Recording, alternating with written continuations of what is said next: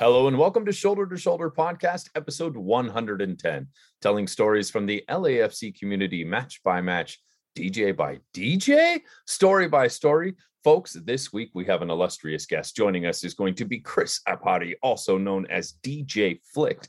You can follow him at DJ Flicked on Instagram. He is a Grammy nominated producer, songwriter, and more importantly, an LAFC fan. Joining us is our opponent correspondent this week to prepare us for our match versus Inter Miami. Joining us is Franco Panizo at Franco Panizo. He comes from Miami's Total Football Radio. You can follow them at MIA Total Football. Actually, he likes to call it Miami Total Football Radio. Football guys- Radio. Sorry, excuse me. I did Football not give a little bit of a, I like it. of flair on it. But uh, we'll, we'll you guys will hear that all that story as we get into the interview later in the episode. But yeah, it's uh, Football Radio. Football Radio. Well, you've already heard their lovely voices. I'll go ahead and introduce my co-host. Joining me, as always, Christopher Signs and Christian Aparicio. Gentlemen, good evening and welcome. What's going down? What's going down? LAFC community excited for another week in the season. Match day three is going to be a big one. First time playing in Miami. I'm really looking forward to it. I think it's going to be an opportunity for us to continue to build on this new LAFC 2.0.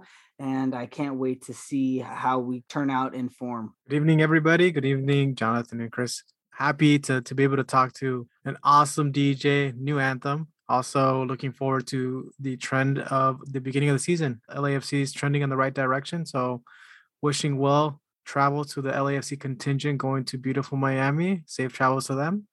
And looking forward to talking about what's upcoming. Before we get into the recap of our match versus Portland, we have one of the most horrific and unfortunate incidents in my football memory that we would like to discuss first.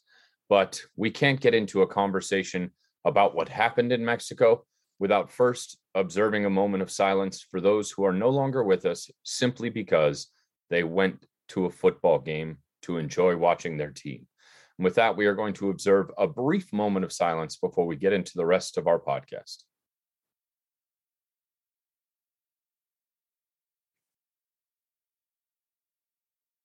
Thank you. Folks, for those of you who are unaware and have not been paying attention to the world of football, there was some absolutely horrific stuff that took place last Saturday in the 62nd minute of the match where Atlas was visiting Querétaro. And unfortunately, some crazy Barra Bravas fans invaded the pitch, and the violence that ensued was absolutely horrific. Dozens were hospitalized, official numbers still not available, and the official accounts vary wildly from the firsthand information and accounts that are coming out. At this point, it seems fairly obvious that there is a cover up taking place in coordination of Liga MX officials, the federal and local government, and all the people involved who have played down what has happened here. The governor of Querétaro, Mauricio Kuri, stated that 24 people were hospitalized, 19 of which have been released, only one of those people in critical condition. However, having a friend who was at the match who described it to me and seeing the video and photo footage that has come out of the match, it is hard pressed to think that no one died in this match. There are numerous, numerous videos and photos out there that clearly show dead bodies in the stands, something that is absolutely graphic and horrifying to see at a football match. However, when asked about this, the governor stated that when they say we're not telling the truth, that we're hiding the dead, well, how can we do that? And what would I gain? On the contrary, it fills me with a lot of indignation and a lot of anger. And what I said is serious, and we are going after these criminals. That being said, state authorities in north central Mexico have suspended five officials, including police and civil defense employees, and three people involved in planning and preparation for the match. There have been a number of sanctions that have been passed down by the president of Mexico's Liga MX, Mikel Arriola. So, Querétaro, they have had their ownership forced to sell the club within the next calendar year. They are not allowed to participate in the ownership of any football in Mexico for the next five years. Their supporters will be banned for three seasons. All of the club's official teams, including their women's team and their lower division teams, will play without fans for the rest of the season. The Mexican Football Federation's disciplinary committee handed a one year stadium ban, meaning that the team will play in an empty arena until March of 2023. They were forced to forfeit the match 3 0. They were fined $70,000. In addition to that, Atlas FC's supporters have been banned from attending matches for six months. The State Department came out and said that 14 arrests have been made. They reiterated a claim of a slightly different number, saying 26 people were injured, 24 male and two female were hospitalized after the match. There have been statements made by FIFA, CONCACAF, and MLS Commissioner Don Garber condemning the assaults, but so far, none of those entities have taken action. So it's horrific. It's unfortunate to see the official information coming out about it varying so much from the firsthand accounts, uh, some of which we have heard personally, some of which we have seen via social media. Obviously, the LAFC community and moreover this podcast does not condone violence of any support, any kind within the stands. It, it is absolutely a black eye on this entire sport across North America. And it is a completely horrific, horrific situation that has been compounded by what, in my opinion, are some fairly lackluster sanctions that have been issued against this team and a real disappointment in what is clearly and obviously a cover up going on to hide the facts about what's happened here. So, as I calm myself down from my frustration and anger here, I'm going to kick it around the room for your initial thoughts and response to the horrific scenes we've seen coming out of Mexico. It's unfortunate, some of the images. I, I do hope that some of the reports are true in terms of no deaths, but I agree with you. The, some of those images, and if there's people that are there that are telling you differently, then it's hard to go against what they're saying. I mean, this is the dark side of some of the support or passion. Really, I don't even like to use those words in association with the heights that some of the ultras take these matters. You know, football is supposed to be a distraction, a sense of community, something that allows you to blow off steam. And some people take this way too personally, and it becomes tribal, and it becomes no longer a proxy of pride for your city, but then it becomes a real engagement of, of violence and trying to impose your will physically instead of uh, seeing who can really be the loudest or support the hardest. Unfortunately, I know that in Latin America, Mexico, some parts of Europe, we've seen some of this, and it hasn't happened a lot in this manner recently. So it's unfortunate, like I said, that Mexico. I do agree that the sanctions and the self admission and all these things are too light. But I think because the World Cup is coming soon, they're trying to act like they're doing things proactively. But I don't think the full investigation has shaken out in terms of whether or not what they're doing internally, what Liga MX is doing, what CONCACAF is doing, is enough to warrant what has happened. More to come on this. I, I think we need to keep the attention on it because I know that Mexico is going to try their best to steer away from this and distract with other things. But it also, last thing I'll say on this is like Atlas, they just, you know, had a momentous year last year where they had their first championship in a long time. And the supporters you would think would be very appreciative and show that they're supporting the team no matter what, but not try to do some of the things that they did in this weekend to, against Querétaro. And um, that's the last thing I'll say. To echo your guys' sentiment, of course, this is uh, a horrible, horrible thing to have happen. I know that within the 3252 community and LAFC, recently over the last few days, there have been Twitter spaces and conversations about the violence that can happen in football matches and how to be better than that and how to hold ourselves to a higher standard and, and make sure that things like that don't happen. At the last derby that was at Dignity Health Sports Park, there was a fight that broke out at the end of the match. So while the amount of injuries and violence may not have been as much as this match this past weekend in Liga MX, we're not removed from it. It's still here in Los Angeles. It's still something that you're going to experience, unfortunately. And there needs to be a way for us to find resolution without conflict. It's also kind of hard too, because I feel like that Barra Bravas, the hinchas, the hooligans, those are, I mean, they're written about in books and the the lifestyle that you see in South America and in Europe, it is almost revered, I feel.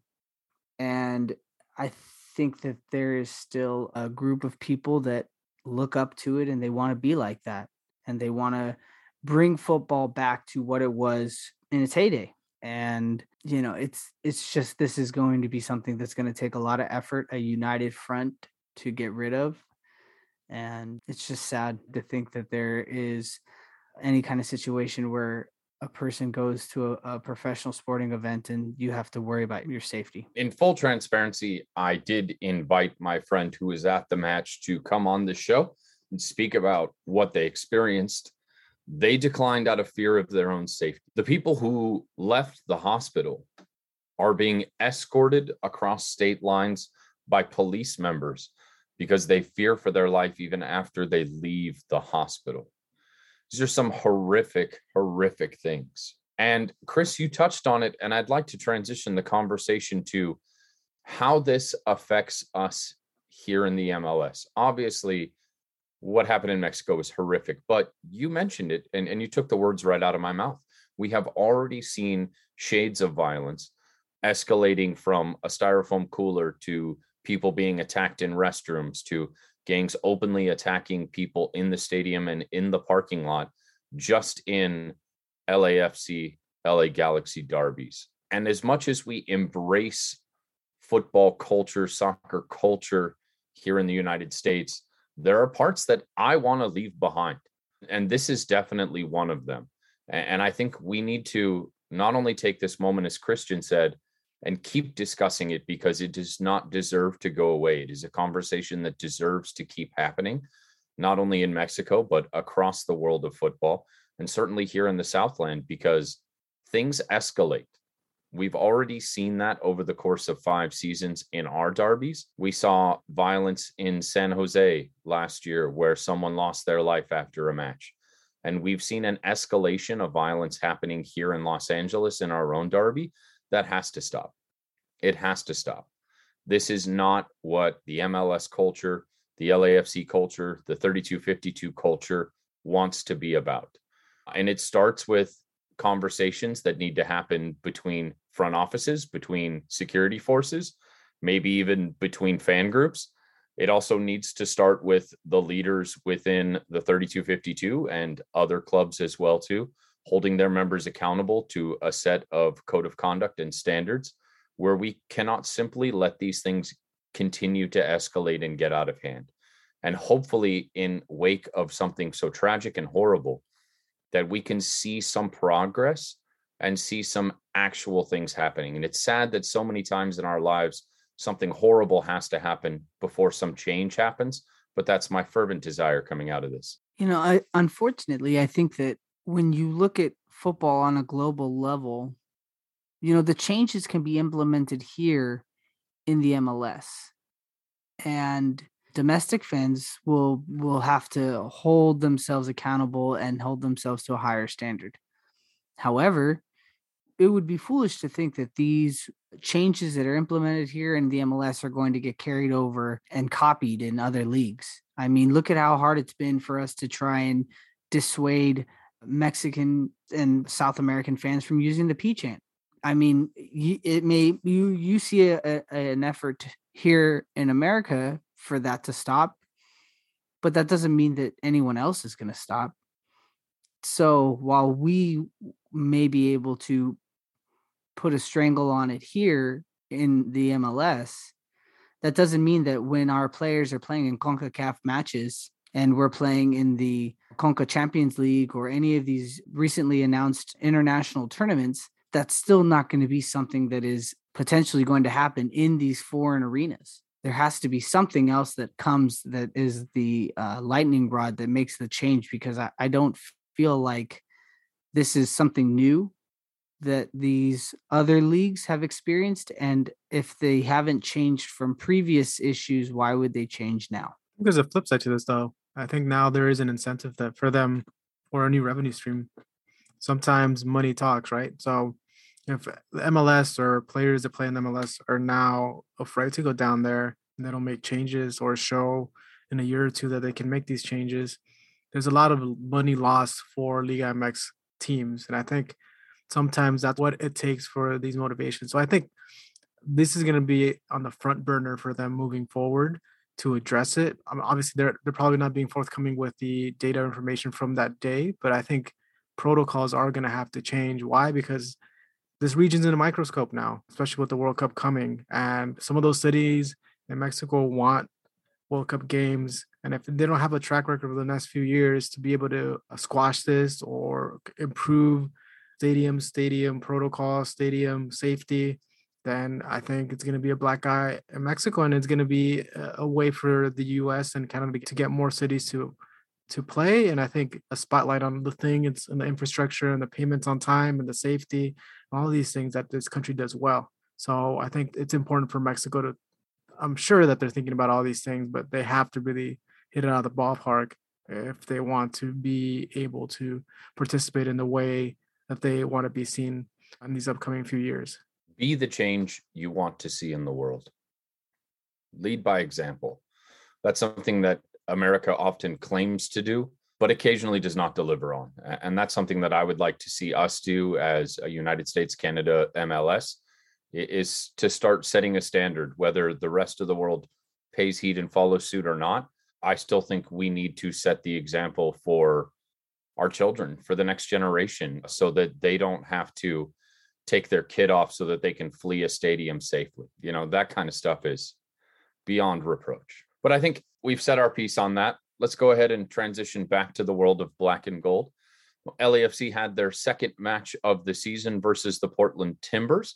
It was a fun night back at the bank. We saw COVID restrictions repealed to the point where identification and vaccination did not need to be shown to get back into the bank. And I felt like we had a lively, raucous atmosphere. The 3252 was packed and bumping the whole game. The rest of the stadium was engaged. It was a fun night. There was a ton of people there. One could clearly see that the stadium was full even before kickoff. We had the likes of Weston McKennie in the stands uh, to come out and greet everyone. Former guest of the show, Kevin Frazier, letting Ollie loose there uh, for our pregame festivities. And we get into our starting 11. And I don't know if you guys caught this, but on the Jumbotron presentation of the starting 11, Chicho Arango was listed as a midfielder, which I don't know if that was alluding to a 4-4-2 tactic by Dolo or whether that was simply a misspeaking on the monitor. But I felt that was pretty funny. Did you guys have any thoughts on the pregame or the festivities before we dive into the match? It was nice seeing everybody out Christmas Tree Lane having a Sunday night game, especially with the Fan Fest it was just it's just great to see things starting to come back to a a touch of normal. Seeing Weston McKennie was obviously great. I I think it was a great match for him to come to. And I, Weston I, McKennie in a Barra 76 scarf. You absolutely right. I saw that too. I'm, I'm curious, you know, if it was one of those things that like, Kellyn Acosta sent out the invitation and said, Hey, I know you're going to be rehabbing. Why don't you come out to the match or what have you? But I hope that it made an impact on him. And it, that is something I always look forward to is when international players, whether they are United States players or uh, other type, other Europeans or South Americans, that when they come and see the bank and then they can go back home to whatever club it is that they're playing for and they can talk about the experiences that is just another way in helping us become a global brand. And i get excited when i see international players coming and and seeing what the bank has to offer. I wasn't able to to make to the match. Uh, my son was already feeling a little bit under the weather. It's been a rough week but on tv it looked great. Um, it looked full definitely. Jonathan i, I like that comment. And I was really happy for Kevin Frazier. He's an awesome guy. Him getting recognized, and having the opportunity to be a Falconer. It looked like Ollie took off a little bit before his mark, but still was able to fly and soar and do uh, what he does best. And in terms of, I think the you mentioned about Chicho being a midfielder on the jumbotron, we don't we didn't get to see those those details on on TV because they got that right in terms of a four three three. But that, I think that's curious. I feel like it probably was a mistake but I mean, I guess what I would ask you is, was it shown as a diamond? Was it a flat four? Because he did kind of play a little bit of a false line at times or a reference point. So, just wondering what Steve Cherundolo doing, or if he was putting that in the in the lineup cards to kind of confuse Savarese. Who knows what kind of mind games at the stadium were being played, but obviously that wasn't the case when the match actually started. Yeah, look, my tactical observations of games from the second row of the 3252 with a capo stand and a goal immediately to my right and flags and scarves and hands and chanting and smoke and all that is is probably not the best analysis which is why we have you two lovely gentlemen on this pod to help me out for the things that I really cannot see from my vantage point. and frankly my job for 90 minutes is not to watch the game my job is to help create atmosphere and, and that's the first priority and paying what attention I can to the game is is really a second priority. And it's very hard from, you know, second row in the 3252. You're basically flat on the pitch there. You can't really see formation all that well from that vantage point. So look, they were all running around. That's as much as I can tell about formations. You know, you can tell there's four at the back. You can see things like you know, obviously Portland being very compact, keeping that low block, stuffing men behind the ball. You can see some of the passing lanes and you know the fact that LAFC spent basically the entire second half going down the left side. There are things you can certainly observe, but you know spacing of midfield and you know how compact the strikers are to the midfield and some of that stuff kind of requires a bird's eye view that you don't get when you, are so intimately exposed to the game but i just thought that that was a fun thing that happened before the game. I loved the tailgate. Tailgate was fantastic. It was rocking all day. Killer food killer music. Uh, shouts to Aaron Espinosa, our new director of tailgates, for making sure that the Fan Fest had a smaller footprint this year so that there is a little bit more space for all of the various tents and SGs to have their appropriate room and we don't feel so cramped in on top of each other. And all of those things that I thought were executed perfectly for the tailgate this year. And as much as we hate Sunday night kickoffs, it was nice to have a full day of tailgating in so that everyone can get back together. And frankly, I saw people that I have not seen in two years at this match, whether that's COVID related or whether that's, you know, simply people feeling a little bit more comfortable and excited about coming back to the game.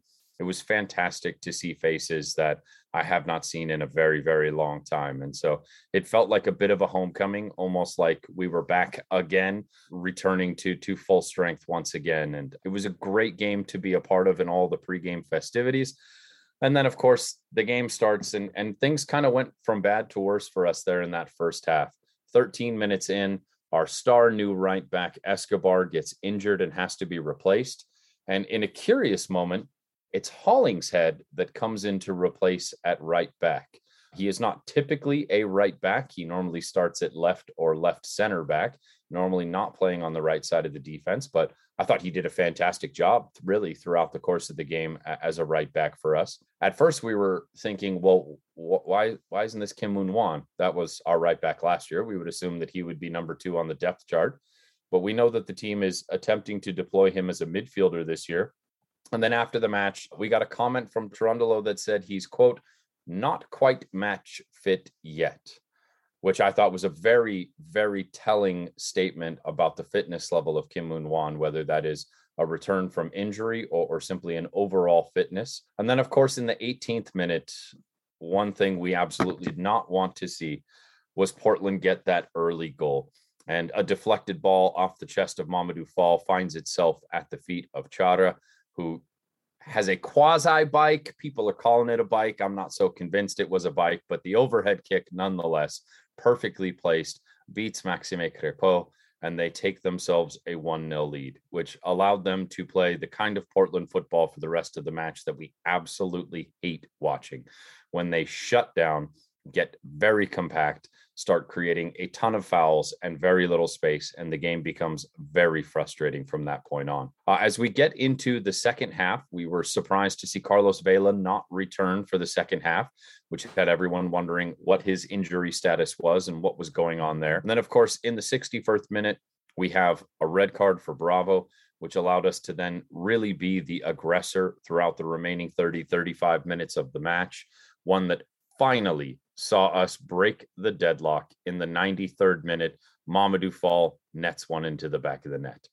So why don't we go ahead and just get some initial thoughts around the game before we wrap up this game and get into the next segment of the show, boys?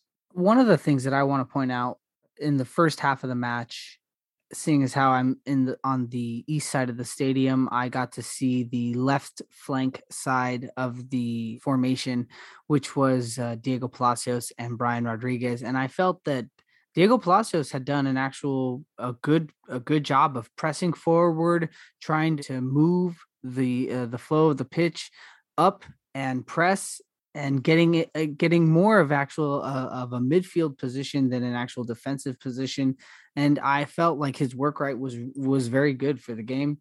Brian rodriguez again has to be mentioned because of the very nice cross that he had to mamadou fall for the goal to tie us at the death. I thought that the match went as well as it could be given the circumstances especially the fact that once portland got that early goal they definitely took the foot off the gas to in offensive respects and and shifted gears to being more defensive minded. And you could see that as soon as that that tying goal went in, all of a sudden now Portland is now actively trying to attack to try and uh, get the lead again. But I thought the match played well. Obviously, having an injury at the very beginning is uh, something that's unexpected, and you have to work with it. Uh, I hope that if Escobar is injured still, that that injury is not going to be for much longer. We will get more of an update. I think that the club is going to release status of that uh, tomorrow on Thursday.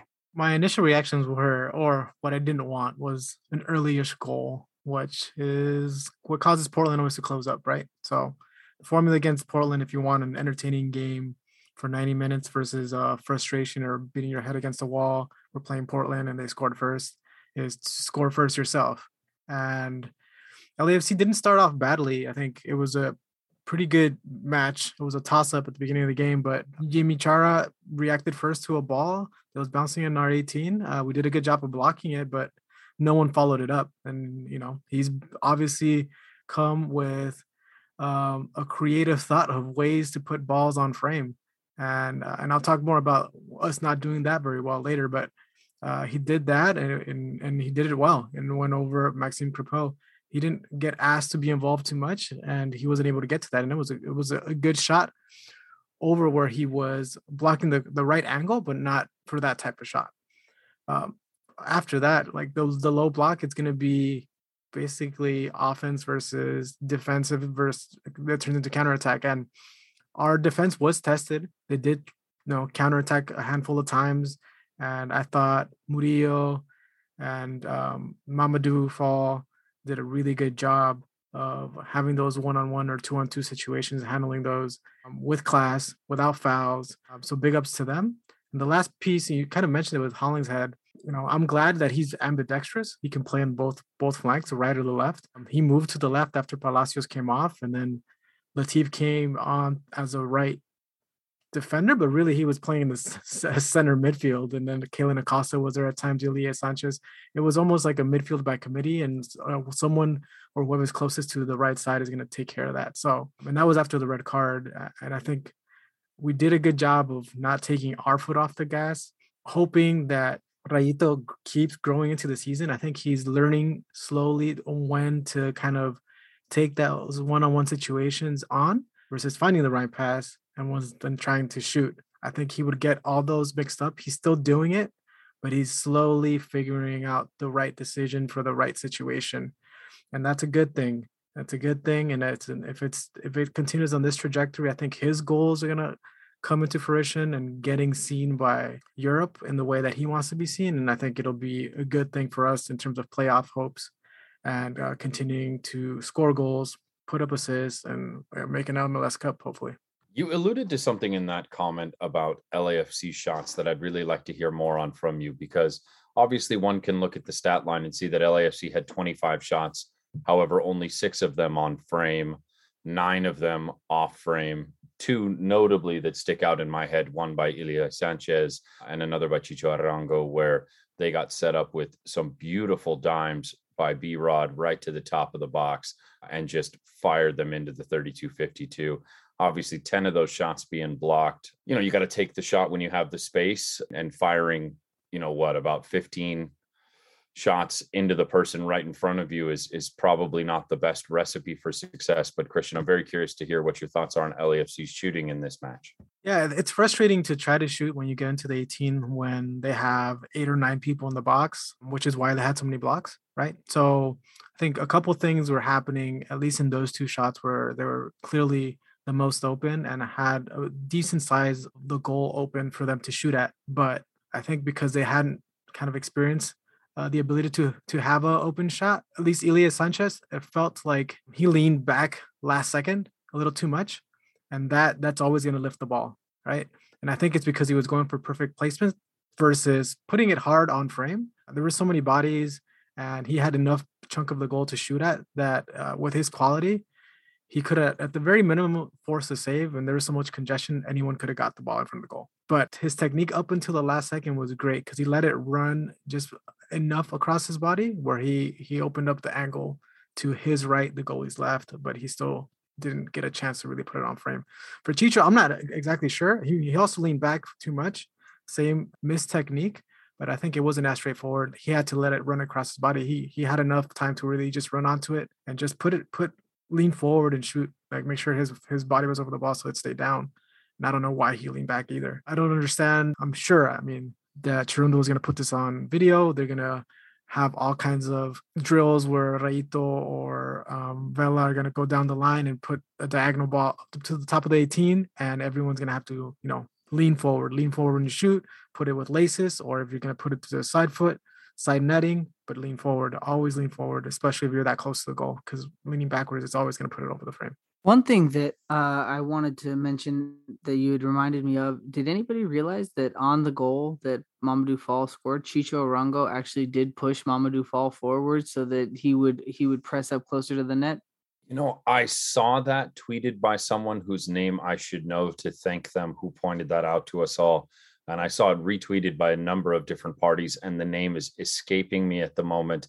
And if that person is out there listening, I'm very sorry because were it not for that person who had tweeted it out, no, I would not have caught it in the moment. I'm blocked off from that view in the 3252. And, uh, you know, obviously I can't see what's going on in that far corner anyway, but that was fantastic to see that not only had someone discovered that, but that that's how the play had gone down. That our striker told our center back, no, man, you go and get this one. You got this because they didn't know if the ball was going to be on the deck or in the air. And of course, it, it came in on the deck and Fall closed it out.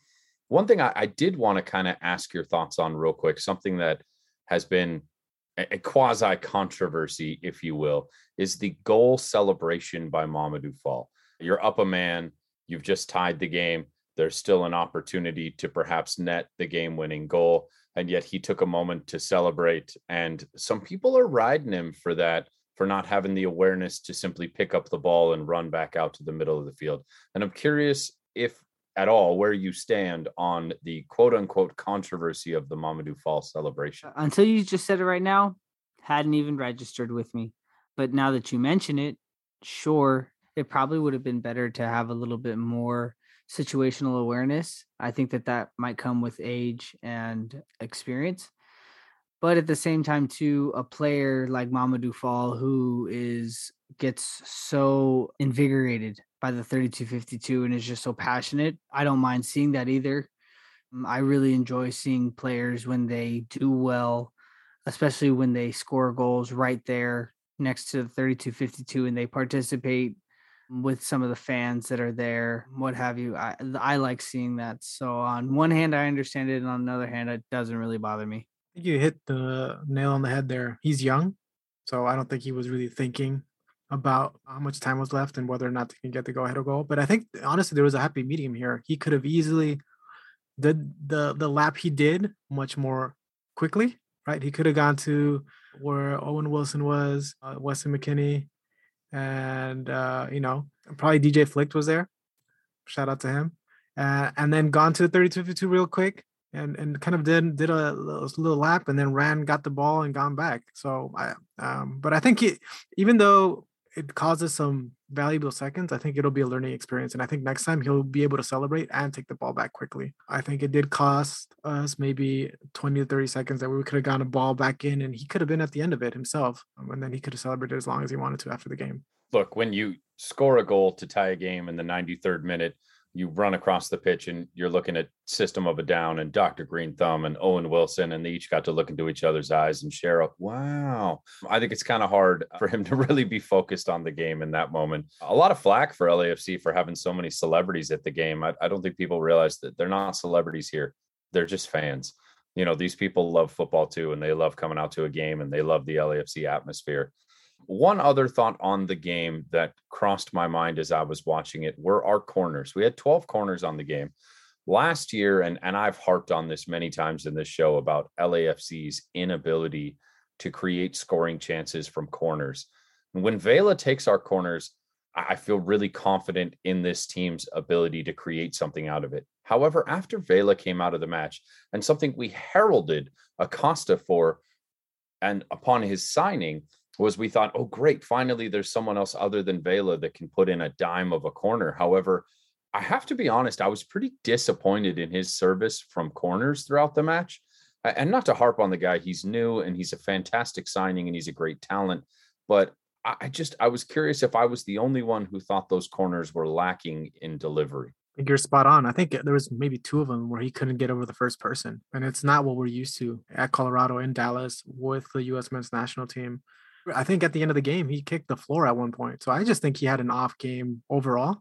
I'm hoping it's a blip in regards to his quality that he usually comes with in each one of the games. So, yeah, I, I think he really had an opportunity to stamp as a number two free kick taker while Vela came off at halftime. And I don't think he really was able to stamp that. Um, you know, Rayito had some really good corners, and I'm not used to saying that either. But I know he at Peñarol that that was one of his roles. So hopefully Acosta could change that uh, in the next few games. Yeah, again, one of those things where didn't even register, right? It's you know, you you mention it, you think about it, and you're like, oh yeah, that that is those are true statements. But just as a casual fan, spectating and things like that, it hadn't really registered. And it it's one of those things where you would think that working on corners is not something that you would need time for adjustment with a new team. You know, ball placement is ball placement is ball placement. And if you're specialist who is able to take your corners or free kicks uh, because of your ability to place the ball, it shouldn't matter if the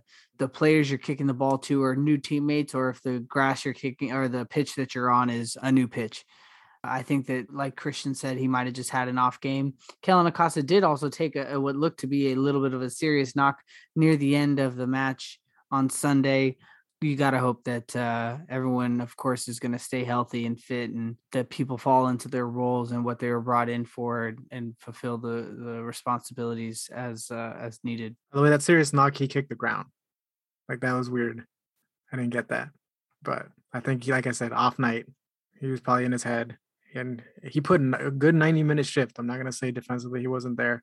I just think offensive quality wasn't what we're used to. The stars on the night for me, B Rod and Fall obviously take first and second honors for an amazing shift from B Rod. He is a completely different player so far this season, a revelation for us. It hasn't really resulted in too much of him finding the back of the net versus Portland, but he was our offense. He was the only one who seemed to be taking on that low block head on. And his work rate, even throughout the latter half of the match, to me was phenomenal. Fall obviously gets the goal it's hard not to award him a man of the match scarf for that. He did have a few moments defensively when uh, I felt he could have handled the situation a little bit better, but offensively, he's such a threat for us. I loved Blessing in this game. I thought his energy and actions once he got into the match were sensational. To me, Ilie Sanchez also was a beast in this game.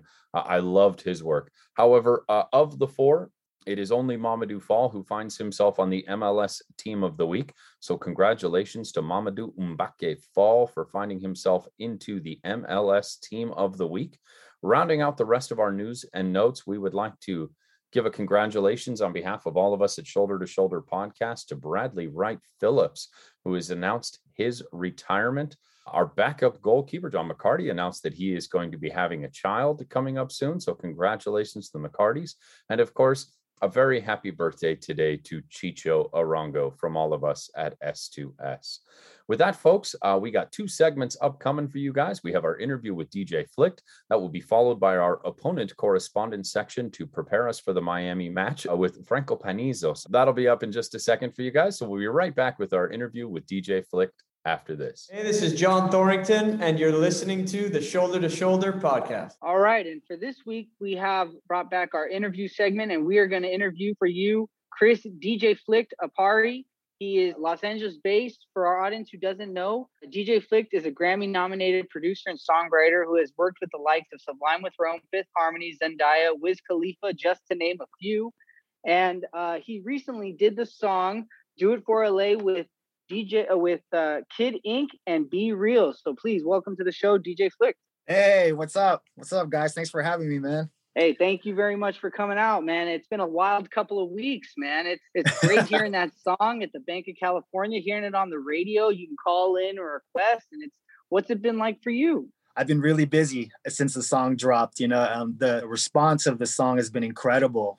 You know, everyone seems to genuinely love the song. So I've been really, really busy, just just making sure that you know we we had a smooth release. We care about that. So I mean, it was it was great timing too. You know, obviously dropping it at the beginning of the season. For those of you that have not necessarily had a chance to hear it, the song is "Do It for LA." You can get it on Apple iTunes or anywhere that you would download music. There's also a music video that you can find on YouTube, and you know, it definitely has a little bit of that Cypress Hill feel to it with uh, "B-Real," but it's it's definitely 100% authentic Los Angeles. Before we get into the song, why don't you tell some of our listeners who may not necessarily have been able to be familiar with your career a little bit about yourself and how you became a producer songwriter? Like you had mentioned, you know, I'm I'm a humbly speaking, you know, I'm a Grammy nominated record producer songwriter and I also DJ and um, I've worked with a lot of people, man, a lot of artists from all the artists you had mentioned. Um, I think maybe a couple that you didn't mention were like um, Fifth Harmony, Lauryn Hill, Wyclef Jean. I do a lot of reggae stuff. So, you know, the Common Kings, Rebelution, Sublime with Rome, you had mentioned. But yeah, I'm just a, you know, producer, songwriter. I was born in the Philippines and I migrated here to the US when I was about four years old and I just had the uh, not really a musical family, but music was was introduced into my life at a very very young age. You know, my dad would always, you know, teach me new instruments. He played a few instruments, and and I excelled in music. You know, I was one of those like, basically a band geek from the hood, to be honest with you. But yeah, so you know, all through high school, just really excelling in performance, playing trumpet, and you know, playing all brass instruments and and I was also a, a, music major, performance major, and and at the time, you know, during college, I was also starting to DJ because um, a lot of my friends were DJs, so I just thought I'd start DJing too, and I fell in love with the you know real like '88 to '92 golden era hip hop, you know, real boom bap shit, and and yeah, you know, like I fell in love with DJing and, and hip hop. That was that was really my thing, you know. A couple of the homies in the in the neighborhood, they were producing and so they they you know they had taught me how to use MPC and and that's how I got into like just starting to make beats and stuff. And luckily, I had a musical background, so a lot of it you know came naturally to me, just you know making beats and um, you know playing keys and stuff like that. So. So you have gone on to mention that you uh, do a lot of reggae music. Would you say that those are some of the uh, your favorite artists to perform with, or is it more so? Do you have uh, a different genre of artists that you really, really, truly enjoy, or are they all equal across the board? They're all really, really equal, man. Like, I mean, hip hop, of course, right? And then I'm kind of all over the place. You know, I'm not, I'm not really known for a certain sound. I, I just, I just try to stick with the youth, youthful sound. um, but the, you know, the reggae stuff you know, I, I do a lot of that, and I, and I am Grammy nominated with the Common Kings for reggae and stuff. And obviously, I did the news. You know, when Sublime with Rome first came back, I did three songs on that new album. I, I did Can You Feel It, uh, featuring Wiz Khalifa. You know, so it's a lot of my backbone is that is reggae and hip hop. But I also have big pop records, you know. So, you know, I, I did a lot of the stuff with Fifth Harmony. You know, I, I you know, I, I did really, really well with Fifth Harmony. So yeah, I'm kind of all over the place, man, to be honest with you. but I just try to do and perform quality music. To be honest, Sublime with Rome, Rebelution, those are some of my favorite bands. So, you know, by all means, man, what you're doing with some with some of these bands and out there, it's it's really great work. And again, we can see it in Do It for LA, the recent song that just came out. Now, let's shift gears a little bit to football. How long have you been a football fan and and been a fan of the beautiful game? You know what, man? I'm gonna be honest with you. I have a really like love-hate relationship with soccer. And I think it just I just think it started when it, in when I was in uh, junior high because I didn't make it onto the soccer team. Cause because I was because I was you know I just wasn't good enough you know that's the crushing dreams right that's where it's like you're going out and you're trying to make Yeah. your team and you know I mean, but you know that that's that's why you know I you know I, I play a lot of hockey. That's why I ended up choosing hockey because I felt like the sports the those two sports were kind of the same. You know, with the you know scoring goals and the, the net. You know, and you know obviously you know we're adding ice to the to the equation here, but but you know like you know I've I've always I've always loved soccer, man, and and I you know I followed you know a lot of the World Cup and stuff, especially uh, Barcelona. You know, I really I really I really love Barcelona you know, just, you know, following them, you know, winning the cup in what, nine, 11, and, and I think it was 2015. Yeah, 2015. a lot of championships definitely out of camp now and Yeah. and at what point did lafc come on your radar how did you become aware of them So I don't know if you guys know Kevin Blumfield, but he's one of my best friends, to be honest with you. He had season tickets since day one. And whenever he couldn't bring his wife, he would bring me. I was like his plus one. You know what I mean? hey that's And, a good uh, friend in my opinion Yeah, yeah, and he had and he had great seats over in uh, he was in the south end or at one in 124 and it was a perfect, you know, view of the the 3252 and he brought me along and and you know, he kind of taught me the culture to be honest with you, you know, and and because there was a, a lot of it was very new to me. So, but man, yeah, I fell in love. Fell in love after that first that first match.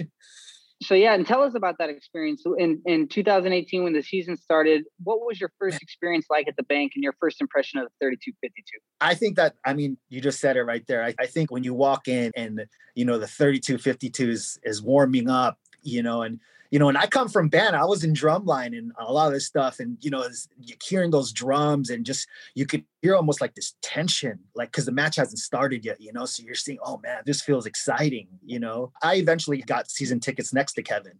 You know what I mean? And a lot of people don't know this, but I'm actually a I'm, I'm a fan. You know, I'm a, I'm a fan of LAFC. I, I didn't just do the song. You know what I mean? I'm an actual fan. I'm in the I'm in the Expo Originals. Isang Bayan, you know, big big up to the homies Monty, you know, Myra, Fern, Benny, you know, all those guys yeah Fernando, you know, Joanna, like man, yo, yo, big up to them. It's my family right there. But yeah, I mean, seeing that, you know, seeing the 3252, especially when they do, you know, jump for LA football club, it's like, whoa, it's like, you know, if you've never seen that before, it's you're just it's it's so like incredible to watch, you know. and have you had an opportunity to be in the north end for a whole match No, not a whole match, man. Like, I, unfortunately, I got, I got a bad back, man. So I can go in there for a little bit, but I can't go in there the whole time, man. I, I got to sit down at a certain point. But I just moved my seats. Actually, all of us did. Me, Kevin, all of us. We we moved our seats to 101 next to the 3252, and so you know we feel the energy. We're just we're just not jumping up and down like that, you know. And it's so funny because Kevin has a bad back too. So Well, you know what the, the important thing about it is that it's, it's bringing that aguante, that that uh, supporter supporter culture and the vibe to those matches. And it doesn't matter where you sit, right? You don't have to be in the north end to necessarily be able to to participate, right? You can do it from any point in the stadium. So it doesn't matter if you're in the south end or 101, right? Like it's you're gonna feel that vibe and you're gonna be able to bring it all match long. yeah, I think the 3252 sets the tone. You know, you feel their energy anywhere in the stadium. I reached out to Rich and I was like, "Hey man, do you have any questions that you think I should ask DJ Flict?" And he goes, "Yeah, ask him if he feels that the passion for football and music are similar."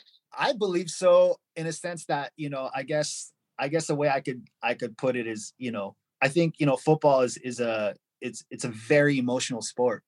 You know, and, and it and it and it brings out a lot of emotion. You know, I mean, this this last match we just had against Timber, you know, I mean, we I mean, what we scored in the, in the stoppage time, you know, and and and when he scored, it's like we won the cup. But I think I think yeah, it, similar things is you know is just the emotion that you know when I when I make a record, you know I try and get emotions out of people. I mean, and that's what music does. You know, it can make you feel sad and make you feel happy. You know, but I mean, as far as like also the sport itself, you know, with the players, you know, it all it all comes from hard work. You know, you got to put in work, man. Like, you know, not nothing's nothing's a gift. You know, so uh, you know, enough respect to to the players, man, because they put in so much work. You know, to to to be where they're at and and to perform like that. It's it's, it's so incredible. You know. Uh, let's start talking a little bit about the song and the collaboration "Do It for LA." How did the collaboration come to be, and how did you get in touch with Kid Ink and B-Real? So I mean, I mean, if I mean, if we start from square one, it's it, uh, you know, like like me and, and and manager Nick Ferrer, you know, you know what we always talk about is it's always about the song first for us because that's the business we're in, and the song has to has to be an amazing song. It has to be a great song, and and it also has to fit what it's for. You know, I mean, I never do sports songs. I, I just I just don't. I just I make records. You know, I, I make records for people. So you know, I was never asked to do an LAFC song. I was just fan, and you know, it, it all started out like right here when I'm in the studio, you know, and and you know, it all starts out with like a you know melody. I don't know if I have something up here. So yeah, so that mel that melody that uh, you know, it was, was man, I already forgot the melody.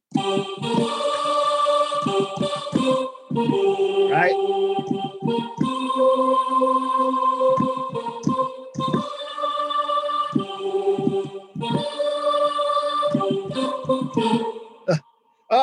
Oh man, I'm messing up here. Okay, so so you get it, right? You get it. But it all starts there, you know. It all starts with that melody, you know. And and I feel like also the ending of it that you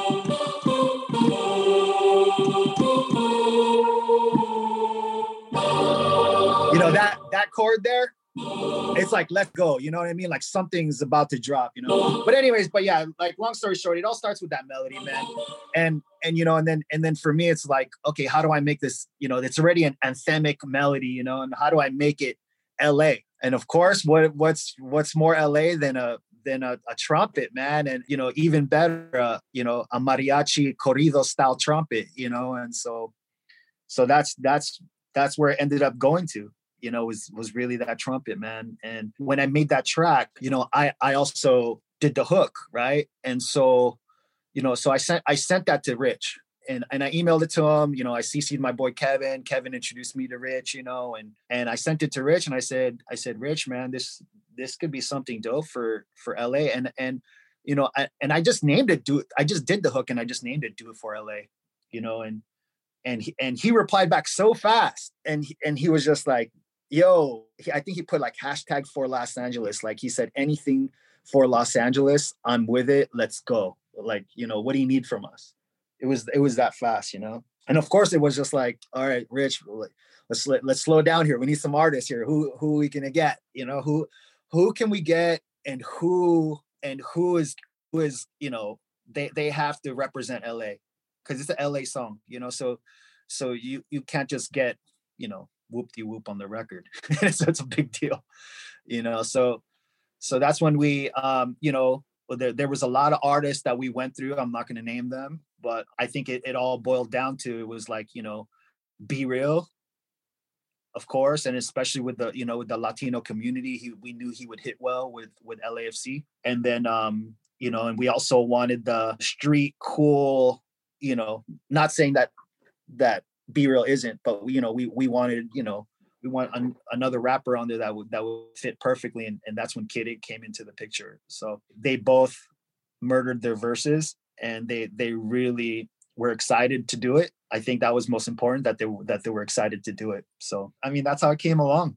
And so, what was the uh, overall process like uh, recording? How long did it take from inception of the idea until it was finally done? How long had this been in the works until it got released at the beginning of the season? a lot of people don't know this. A lot of people don't know this, but actually, you know, when I turned that track into Rich, he loved it so much, you know.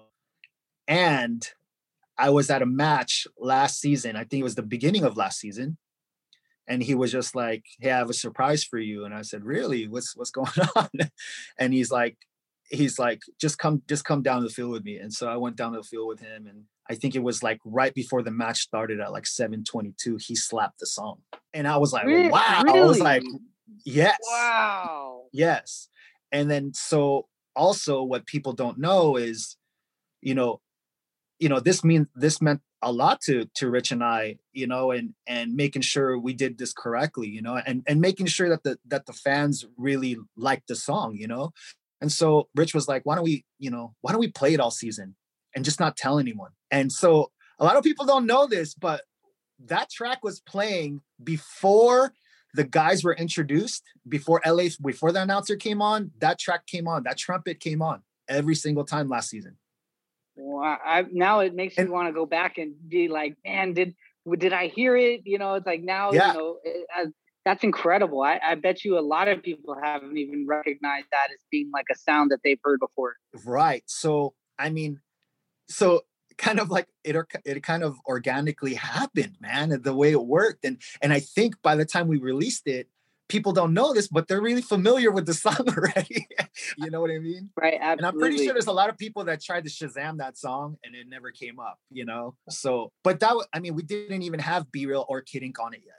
We were testing Right. it. We were really testing the record and really seeing, and it really worked. I mean, that, that trumpet, when it came in, you know, it, it got everyone quiet. Everyone's, you could almost felt, you almost felt like, yo, like, what is that? You know, what is that? What is that trumpet? And then when the beat dropped, I, you know, we would look around and everyone would be bobbing their head. We're like, oh, like, you know, like this, this, this looks like it's gonna work, you know. But yeah, so that's, I mean, that's how, you know, that's how it was introduced. and again, you know, we touched on it at the very beginning, but what's it like for you to now hear it in its entirety and in its final form and seeing the effects and the smiles and just people vibing to that song in the bank? In the stadium, when I hear it, it's, I mean, one word, goosebumps. I still get it, man. I, I get goosebumps, man, because it's, it- you know, when you make a song and you know it, the song goes through a journey. You know, it's like from from from like what I told you, from the melody to getting B real to getting Kid Ink and you know and and and then hearing it in the stadium like that, it's it's you get goosebumps, man. And and and when when you see people that that genuinely love the song, it's like it's almost like you did your job, you know. So it's great. Hearing it on the radio for me, that never gets old. I've had a few songs playing the radio now, and that still never gets old, man. And, and big up to DJ E-Man, CC for dropping it. Um, DJ Triple Excel on Kiss FM. Like, man, these guys really supported the song and and and you know, still supporting the song.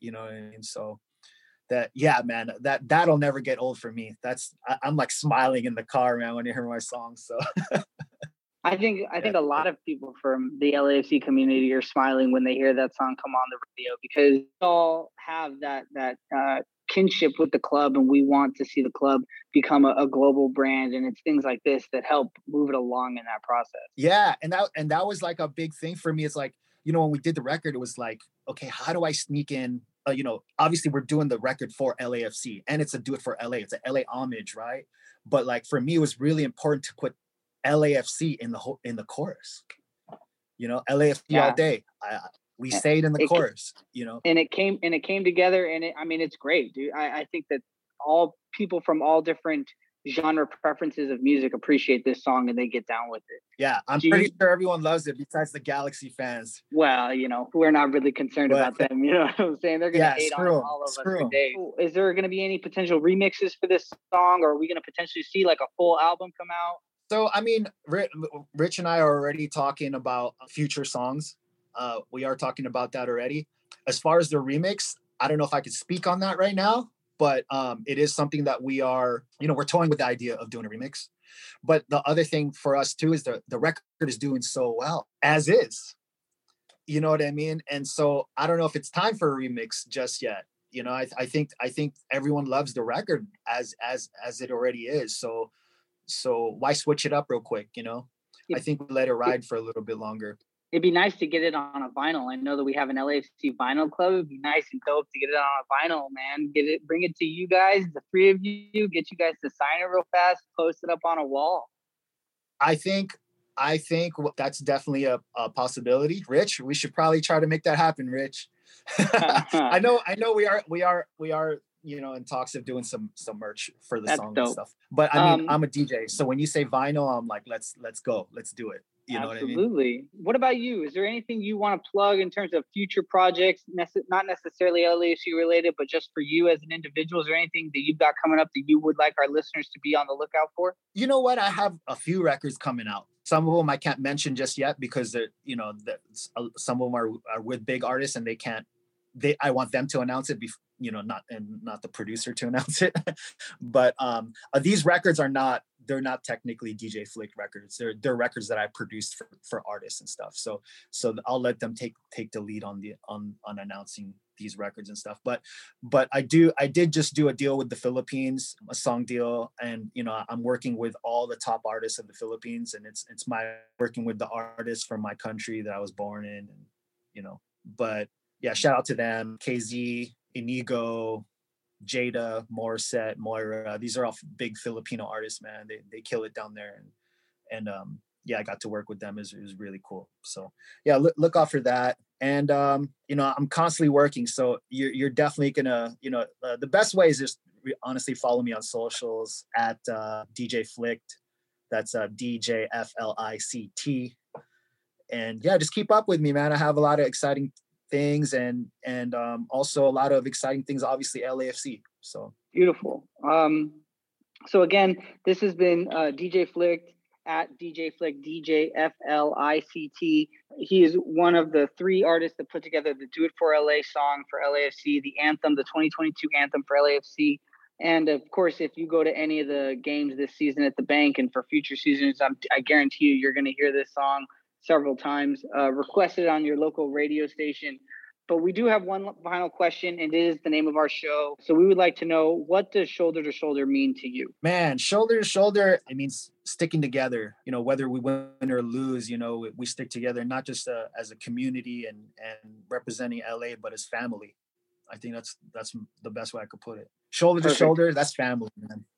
Perfect. That's that's that's perfect. So again, thank you very much for taking the time us today. You know, we will definitely see you at future matches. We'll have to do a formal introduction in person, right? Not over Zoom, but uh, really appreciate it, and we look forward to seeing you at, at, at the next match, man. I really appreciate it. Hey, thanks, Chris, and, and and and thanks for having me on the show, man. Keep doing your thing. No problem. Appreciate it. And so, Yep. with that, we'll be right back with our final break and segment, and uh, we will help close out this episode. Hey, what's up, everybody? This is Alexis Guerreros. I'm the fat guy on the Cooligans. You're listening to Shoulder to Shoulder Podcast. All right, we're back from our break. And with us this week, we have a guest from the Inter Miami CF Club, and that is uh, Franco Panizo. He is from the Miami Total Football Radio. That's the Spanish version of football, F U T B O L. And uh, Franco, thank you very much for coming on. We really appreciate you making time for us.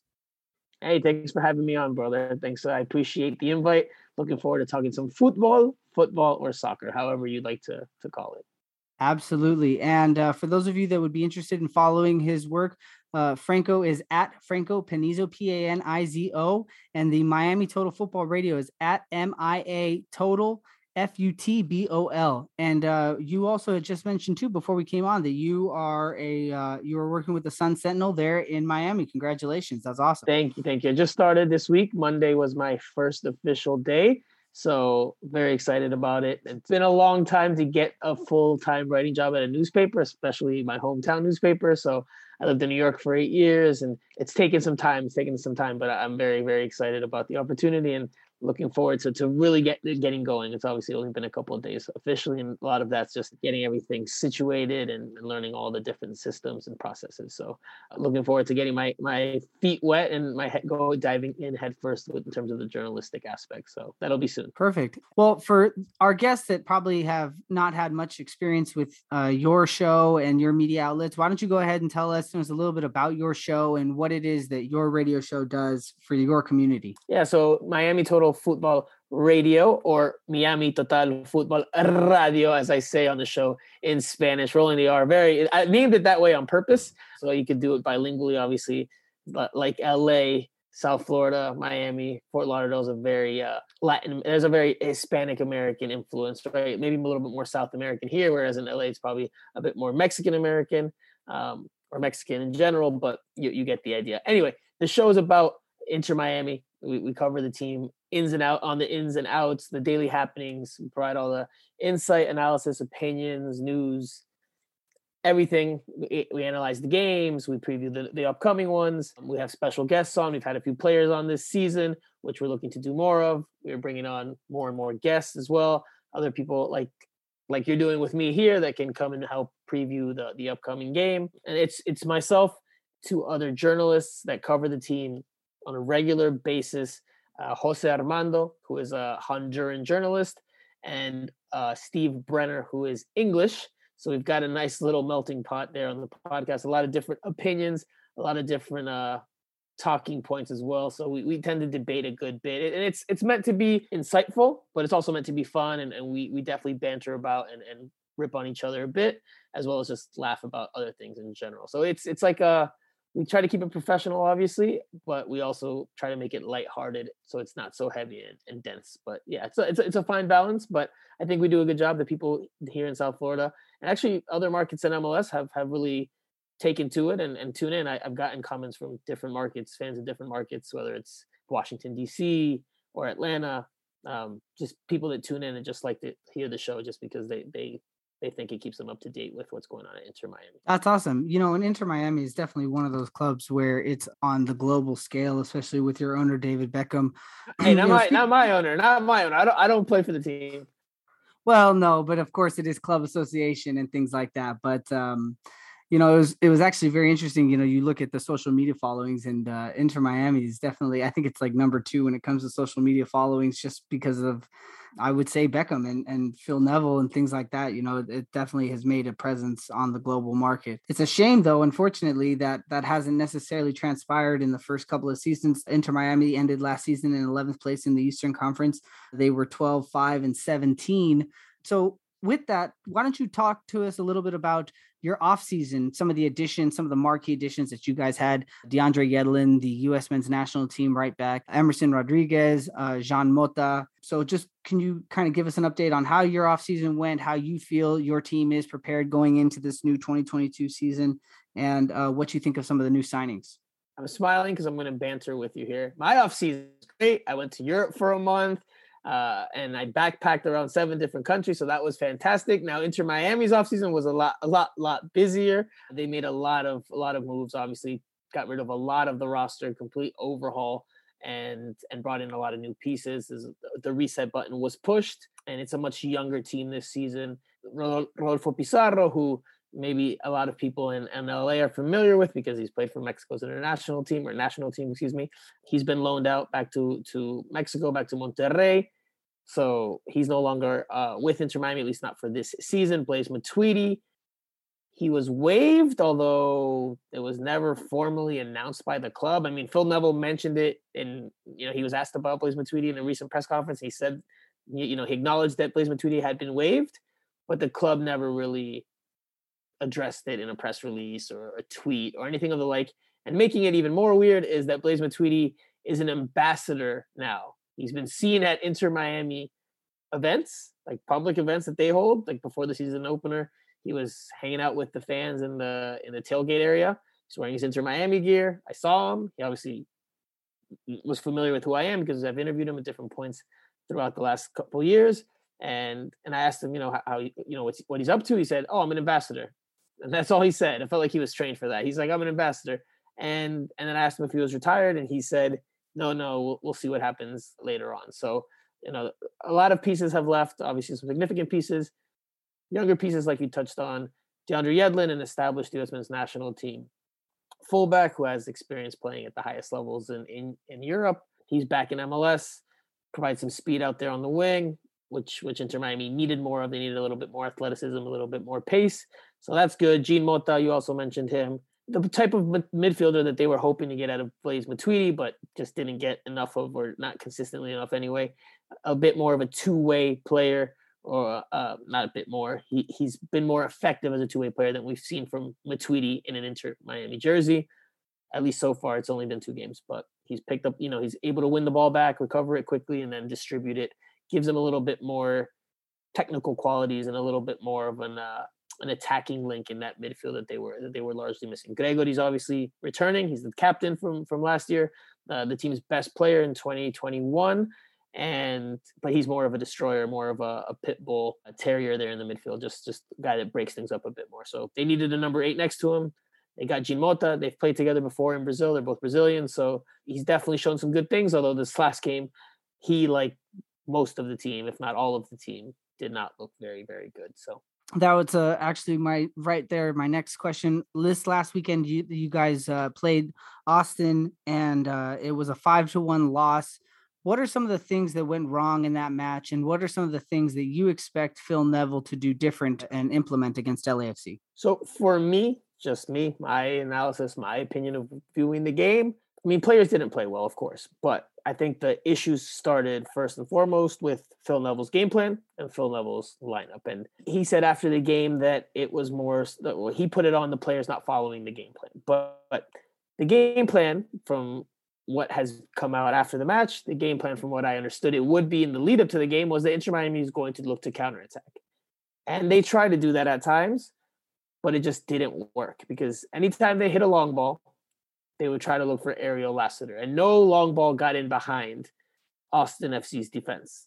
And part of that's probably due to how well Austin uh, FC defended because it was pretty predictable given Inter Miami starting lineup who they were going to go for in the counterattacks. Ariel Lassiter. He was the only attacker on the field with speed. Gonzalo Higuain, as talented as he is, does not have that speed anymore. So he's not stretching that back line. He's not getting in behind.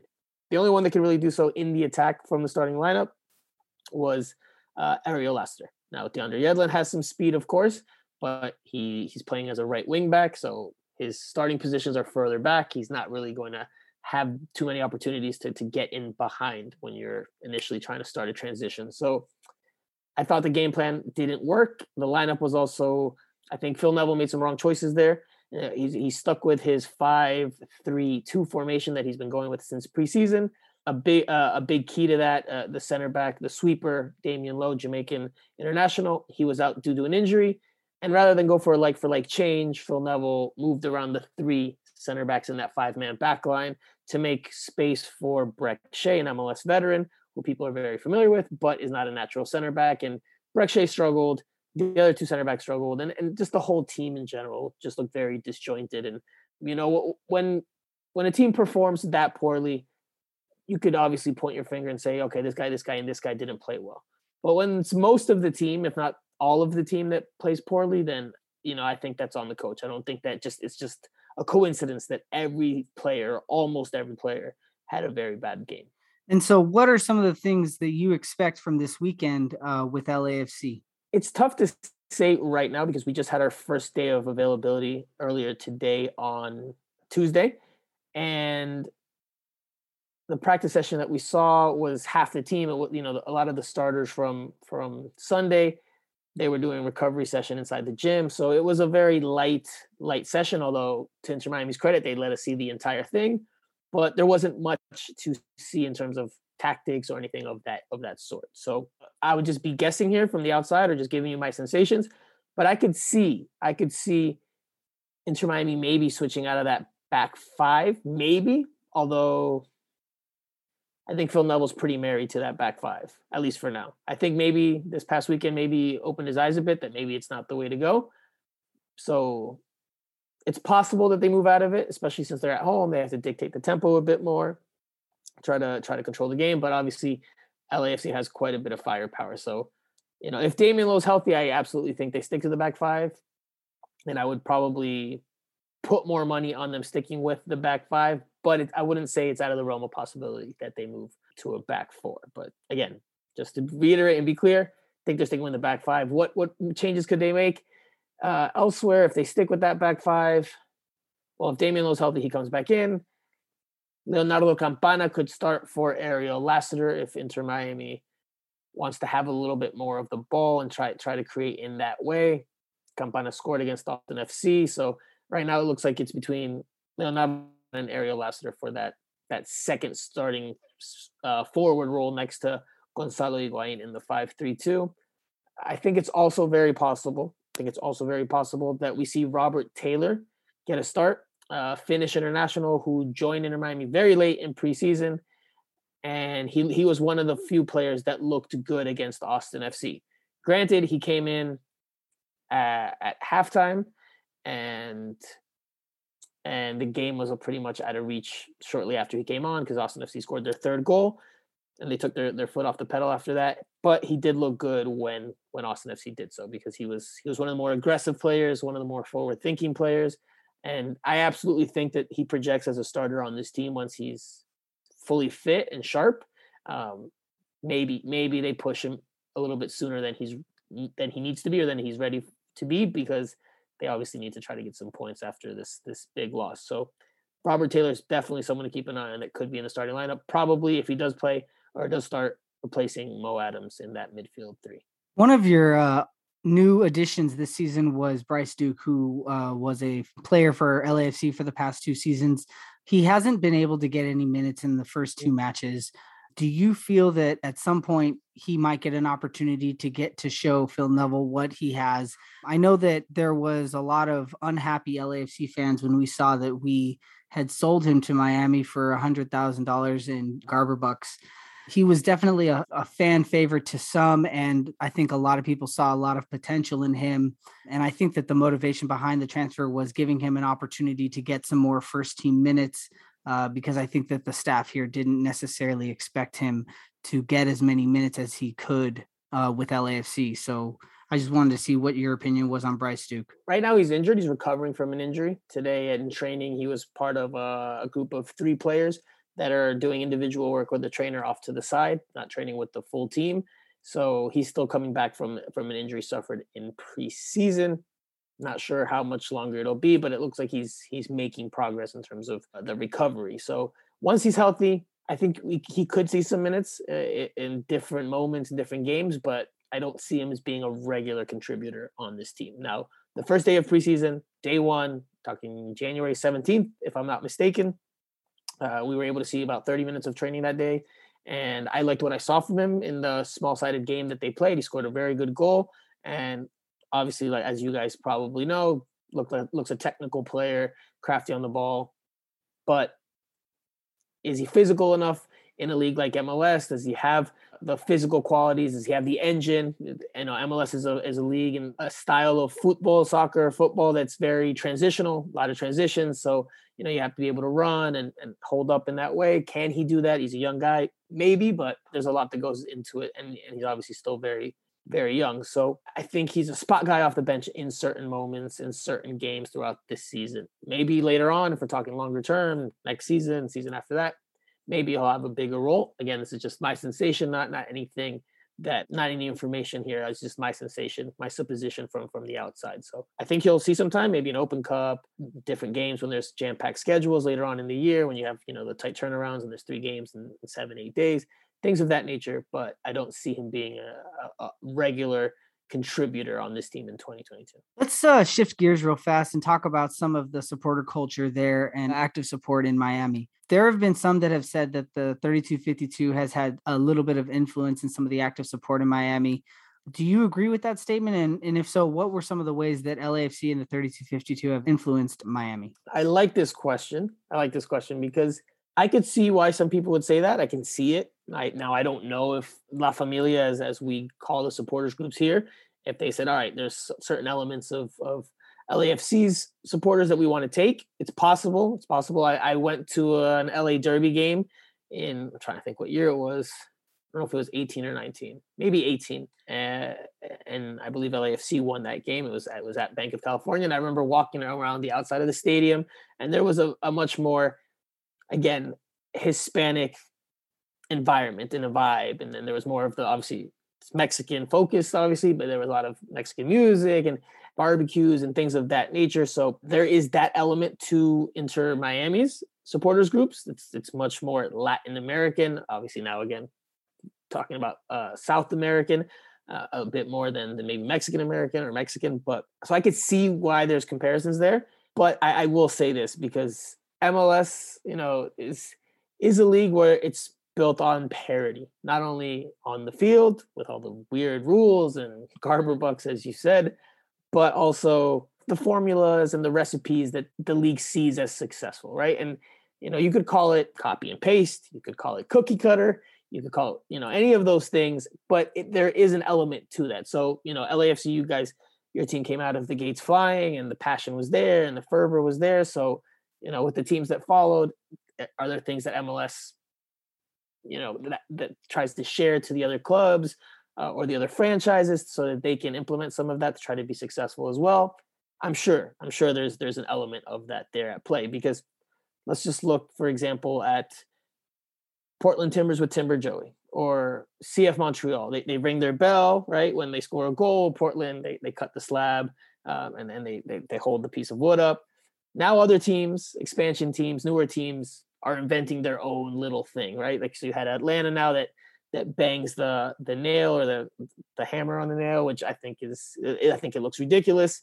I love Atlanta's stadium, I love the fan base, but I think that the, the banging of the of the nail is absurd. Anyway, uh, Charlotte this weekend, we didn't get to see them score a goal, but they had a crown and they had, you know, a celebrity sitting in there. And I don't know what he was going to do with the crown if they had scored or whatnot. I don't know what they had planned, but obviously they have their own gimmick now as well. Columbus, when when they opened their new stadium, now they have like three people. I, I don't know if they, they they got rid of it because I know it got a lot of backlash, but they had three people wearing the hard hats and like doing the jackhammer. So like MLS does like to copy what other teams do well. And so there's there's probably some element on some level and so, you know somewhere that you know Inter Miami was like, all right, we got to take the good or some of the good that LAFC did to create this this passionate fan base. Um, but I, as to how much and you know whether the fans are the ones that decided that, I don't, I don't know. But MLS does does try to build off of what what works in other markets as as we know. So with that, um, and you've alluded to the South American influence there in uh in, in Miami. What are some of the other outside of MLS influences that you might see from La Familia if you were to look on a global scale, maybe in South America, uh, or other influences outside of the United States? I mean I would say that there's definitely again that South American mindset and mentality because last year when things did not go well and again let's not let's not take in taken wrong here not to the level of extremism that we've seen for example recently in mexico or that we've seen at times in south america whether it's argentina or other parts but there is a level of passion and pressure that comes with this type of uh, culture in the south american style and last year when the team did not do well when the team got blown out at home fans let it be known. And you know, there was there was booze, which happens in in plenty of markets, maybe not all of them, but plenty. But there were also some chants with choice words for the team and the players. And this was, you know, the second year of the franchise. So the expectation here, because it's South Florida, because the people here, like in LA, they know their soccer, they know their football, they know their football people know what they're watching. It's not like other markets that might be new to the game, that might be still be learning the game. They know what they're watching and they know what's good and they know what's bad. So they'll let their their voices be heard if things aren't going well. And there was definitely some some of that. So there is a level of that fiery passion that that if you don't do well, the supporters can turn on you in a given game. That doesn't mean they're turning their backs for forever, but in that given game, there was there were multiple circumstances last year where the fans weren't happy and, and they let it be known. So uh, that, that's one one element I would say that that the fans have a, that could be an influence. But again, South Florida's filled with a lot of South Americans, a lot of Latin Americans in general, but a lot of South Americans. So I think it's normal that that that, that style of, of fandom would make its way to the supporters groups. It's, it's what it's who it's comprised of by by a large margin. So. I have to say, I, I am definitely looking forward to uh, the match this Saturday. I you know I haven't really watched too many of Inter Miami's matches, so I, I'm looking forward to seeing the environment on TV and seeing what the supporter culture and how they bring it. I know that uh, when Inter Miami had made the trip out to Los Angeles on your very first season, that the supporters uh, the 3252 and the supporters that came from Inter Miami, they were very gracious and uh, very welcoming. And I believe that the the friendship and the the the community between the two clubs was um, was very strong and I believe it's just going to be another one of those good relationships that's going to continue to grow throughout the years to come. So I just I look forward to the match this weekend. Yeah, absolutely. And I was there for the first game for Miami's first game at, at Banc of California Stadium, and I remember it very well. It's like what a week and a half before before the pandemic sh- shut everything down across the nation. So it was Miami's first game. Fans were happy just to have a team to watch, and uh, obviously the, the, the the supporters in in Los Angeles did their thing as they always do and provided a heck of an atmosphere. So we'll see how it goes this weekend in South Florida. It's a 1:30 game, 1:30 p.m. game, so it'll be a little bit warmer. Weather's supposed to be nice. Our fans, you know, are, are a lot of the locals going to come out for this game, especially that since Inter is coming off a five to one win. Like in LA, there's a lot of other things that people can do on their weekends, whether it's go to the beach, take a boat out, drive up to Orlando if they want to go to a theme park. You know, there's there's a lot of options for your for your dollars, a lot of options for your entertainment. So I'm I'm I'm worried about the turnout in general. I think La Familia will be well represented as they as they normally are, but in generally speaking, the rest of the stadium, curious to see how it fills out. The the season opener did not sell out. There was quite a bit of uh, of empty seats. So curious to see how it is now that the the buzz of the new year has died down a little bit, especially this past weekend's result. I would suggest this for any LAFC fans that are coming to the game or that are making the trip out. Get there early. Get there early. Inter Miami Stadium. It used to be Lockhart. It's, you know, they they demolished Lockhart and built this new stadium, which is a lot lot nicer.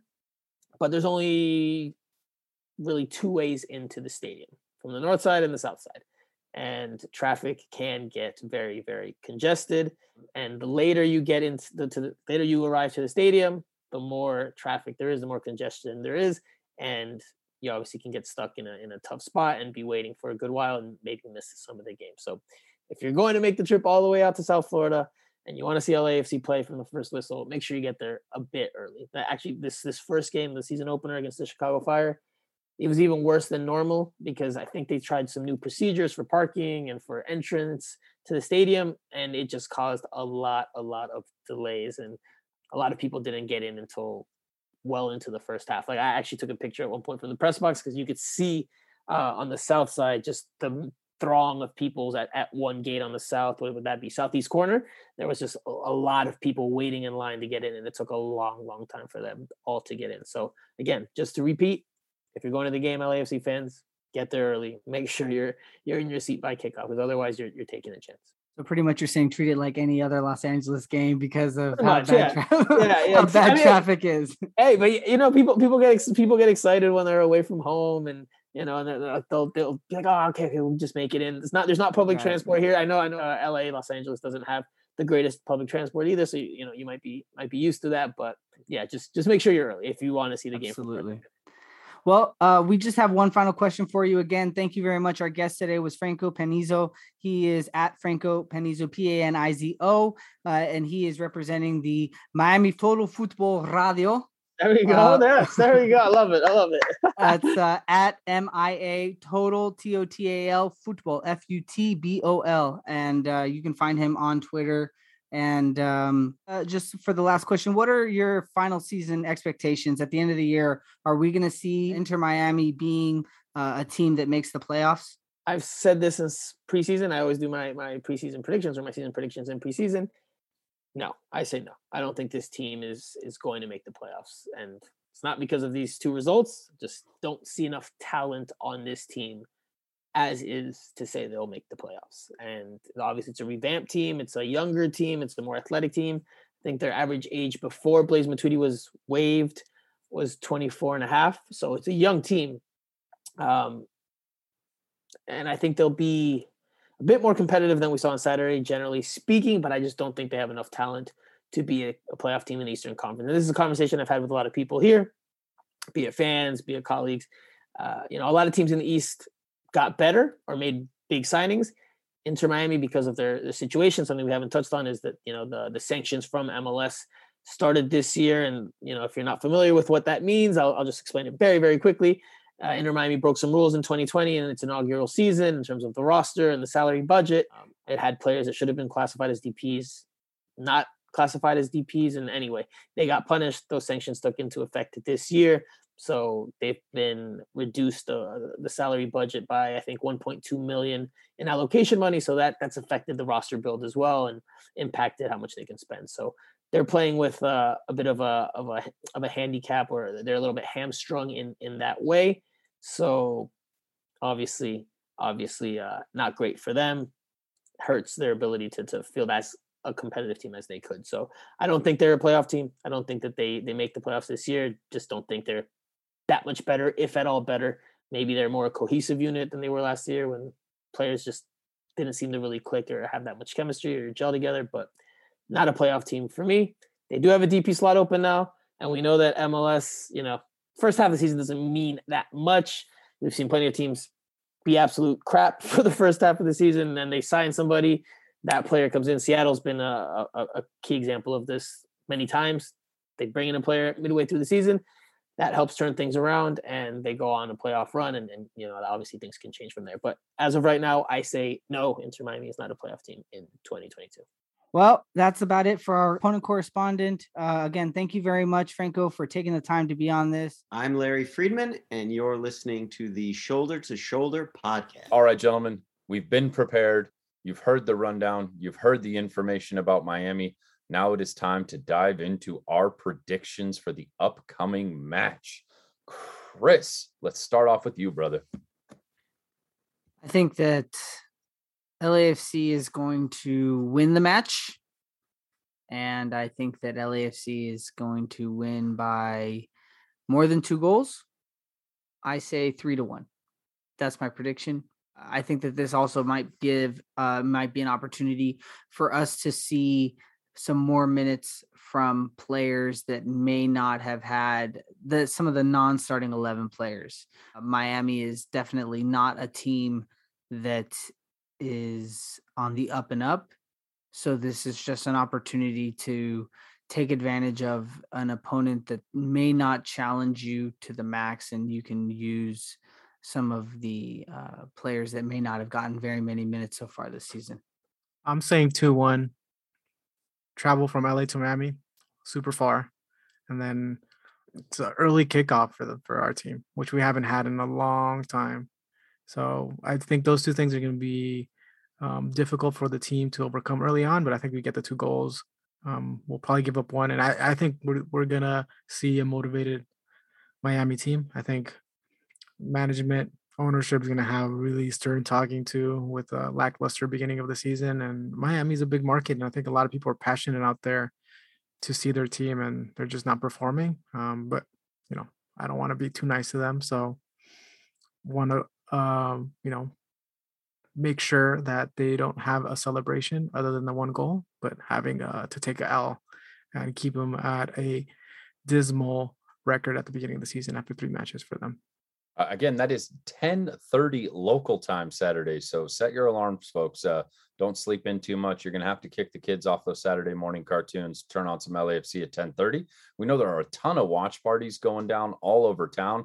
So if you want to get out and enjoy the game with the LAFC faithful, we encourage you to find one of those watch parties. Uh, check out 3252 social media or any of the SGs. There are a ton of them popping off all over town, even some independent ones as well too as far as my predictions look, I mean, Miami's looked terrible. They looked awful versus Austin. They played a tepid and lifeless game versus Chicago that ended nil nil because neither of those teams have any offensive power to them whatsoever. We have a completely different team. The Herons just look, they lost a lot of great talent, both to subtractions to the team and sanctions issued on them by MLS that were discussed a moment ago. And it just, you know, I just don't see it uh, Higuain is still their biggest starter. And I wanted to share something with you. So, uh, a forward from the Chicago Fire, Fabian Herbers, who has his own podcast, had this to say about Higuain after the match versus Chicago to start the season. Higuain is so pathetic. His whole body language is terrible. I wouldn't want to be a teammate of his. Bleep that guy. I don't want any part of it. When that's what the league is saying about your star player, when you have a whole brand new team and you're asking him to be your general, to be your marshal, to go out there and muster the troops. And his body language is what we have seen throughout the first two matches. gosh, my heart goes out to that fervent Inter Miami support. There are some great people over there. I know there's going to be some joint watch parties for the fans that are, or um, some joint events for the fans that are going out there to Miami. Uh, we had a great time when the supporters from Miami came out here for their first ever game. I know that there's a kinship between both franchises support, and it's going to be a great time for everyone heading out to Fort Lauderdale over the weekend to, to catch that match. But I just don't see a Miami team that has anything going for them. And David Beckham and whoever else can yell at this team all they want. I, I don't think that's going to force them to gel together. I think LAFC have a chance to either play a B squad and whoop them handily, or go out there with an A squad and absolutely pulverize this team. I would not be surprised if this is LAFC's first ever double digit scoring match. You heard it here. My prediction LAFC 10, Miami nil. There you go. That's my bold prediction. What are your takes, gentlemen? I think Anything's it's little possible. s- I think it's a little strong. I think it's a little strong. Uh, but the uh, quote about Higuain, a leader on the team, poor body language, uh, people don't want to be teammates with him. Sounds kind of like a Zlatan to me. I don't know. But uh Zlatan has some Zlatan skills though. scored goals. yeah. but uh no it's you know it it's unfortunate miami is uh one of the premier cities in the united states um and it's just a shame that unfortunately that that club is is coming through some some hard times right now uh when the MLS is great when its marquee cities are also thriving. So that's definitely one of those things where you want to see a city like Miami have a solid team. Well, Don't get me wrong. I want them to turn it around just after this weekend. So Touche. Um, they have a proposal for a stadium in Miami. However, it looks like as recently as yesterday, at time of recording, the hearing on that new stadium has been postponed six months. So they're going to have to wait a little bit longer to move from Fort Lauderdale to Miami proper. You can't have anyone to blame about the construction of this team other than Miami itself. You know, their general manager, the person behind constructing this team, is the former general manager of the Seattle Sounders that 10 years ago built a franchise that has been dominant for a decade.